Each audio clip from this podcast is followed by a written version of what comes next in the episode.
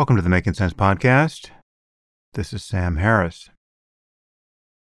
Okay, well, my friend Joe Rogan has come under considerable public scrutiny and personal attack in recent days. And um, I wanted to say a few things in response to that controversy. I've been critical of Joe's coverage of COVID and vaccines. In particular, I was critical of his platforming Peter McCullough and Robert Malone. I reached out to Joe privately about that, and I've said a few things publicly. As you might expect, I restrained myself in public because Joe is a friend, but I didn't leave any doubt about where I stood. My primary concern was that given his vast audience, getting public health messaging wrong, even a little wrong, could do a lot of harm. Joe is generally considered to have the biggest podcast on earth, and he has greater reach than almost any mainstream media outlet. So this comes with great responsibility. But it's a responsibility that Joe never sought and has been slow to appreciate. And I understand why. I mean, Joe is not a scientist or an academic or a journalist, right? He's a comedian. And because he's a comedian, whatever the topic, he can always pull the ripcord by saying, What the hell do I know? I'm just a comic, right? This is something that I and many other podcasters can't do. And he podcasts so much, he sometimes produces 20 hours of content a week. So there's no way he can prepare for most of these conversations, nor is there time for him to edit his podcasts. He used to release everything live. He's since stopped doing that but the spirit of his podcast hasn't changed. He just flips on the microphones and begins rolling with his guest. And while he may know something about their work, he is rather often learning what they think in real time, right along with his audience, and then responding in the moment based on his years of doing just this, having long and searching conversations with an incredibly diverse range of guests and letting his curiosity be his guide. On most topics, this approach to podcasting has served Joe and his audience very, very well. And the fact that the Joe Rogan Experience is the biggest podcast on earth is all the proof we need of that. But this approach to podcasting doesn't work so well for every guest and every topic. Nor does being a comedian always provide an alibi for getting your facts wrong. So I was very glad to see Joe pivot last week and acknowledge that on the topic of public health, he could and should be more rigorous and careful in the future. This was in response to Neil Young and other musicians pulling their music off of Spotify in protest over Joe's messaging around COVID. So when I saw that video, I jumped on Twitter and said, Well done, brother because Joe promised to treat the topic of vaccines and COVID with more care, and to bring on other experts to balance the opinions of the heterodox people he'd been talking to. As you all know, the pandemic is a topic I've hit several times, and I've been distressed to see how other podcasters like Joe have covered it. I thought Joe's Instagram video, promising to do things differently, was about as good as it could have been. He wasn't defensive.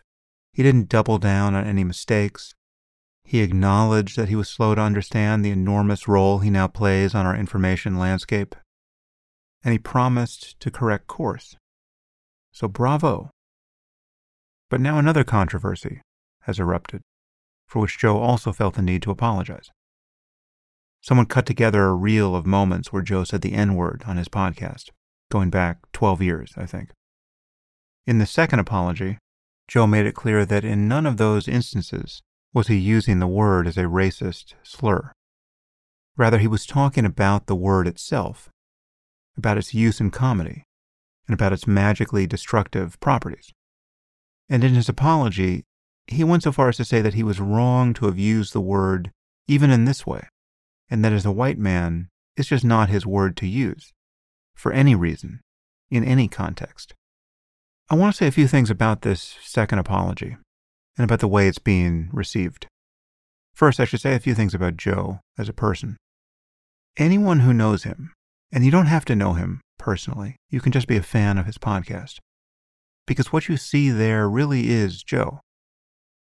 Anyone who has spent dozens of hours listening to Joe's podcast knows to a moral certainty that Joe is not racist.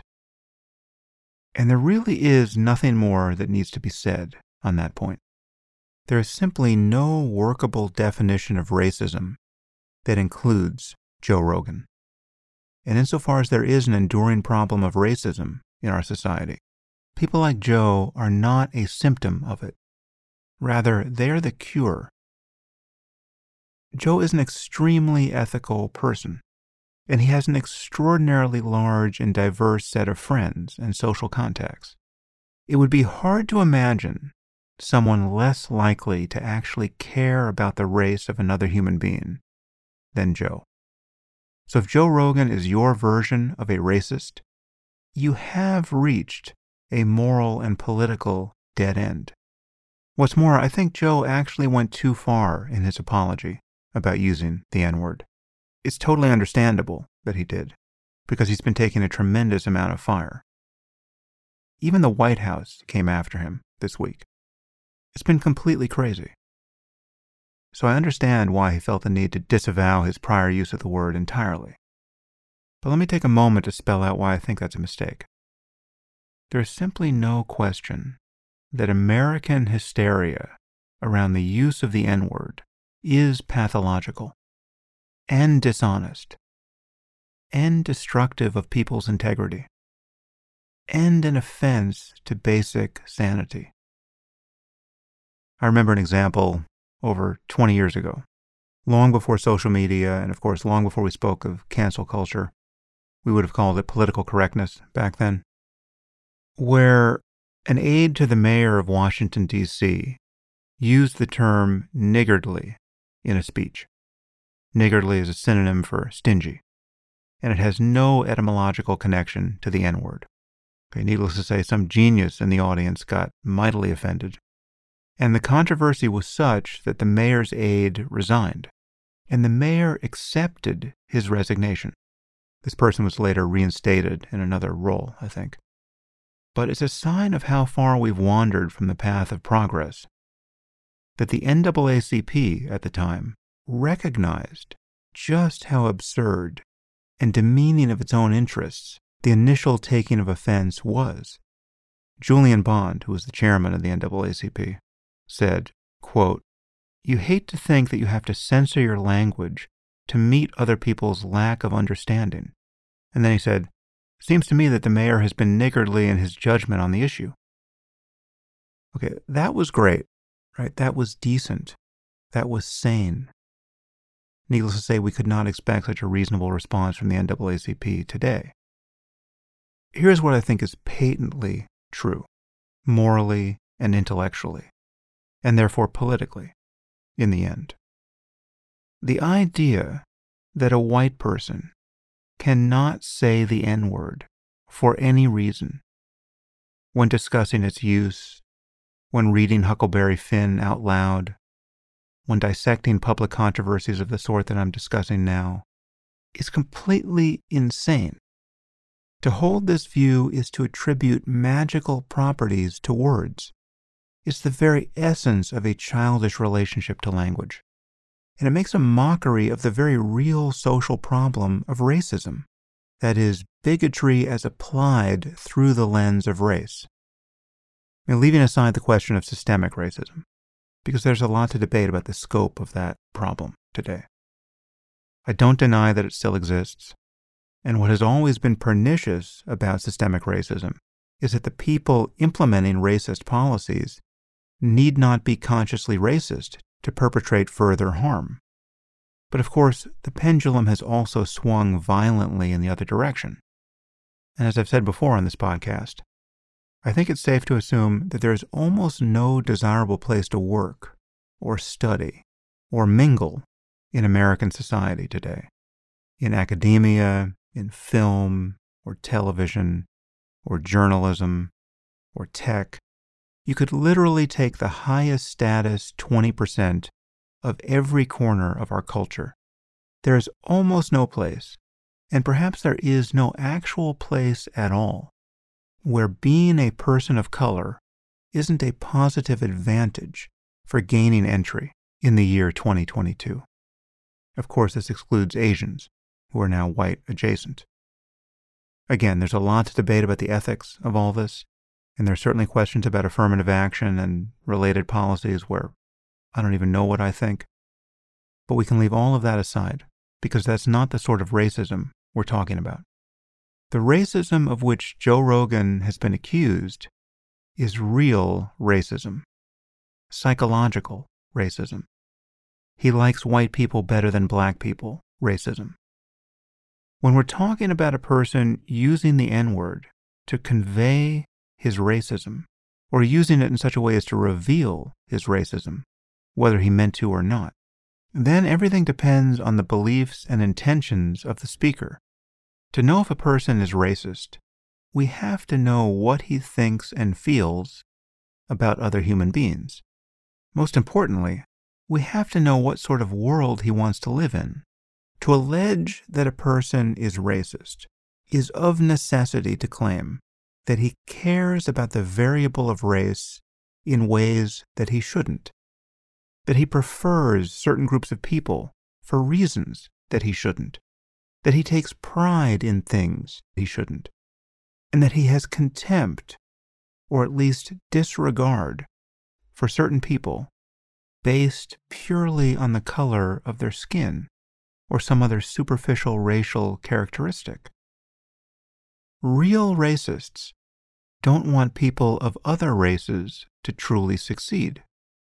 And they feel more or less compassion for the suffering of other human beings based primarily on their racial identities. This is why the some of my best friends are black calumny is so silly and destructive.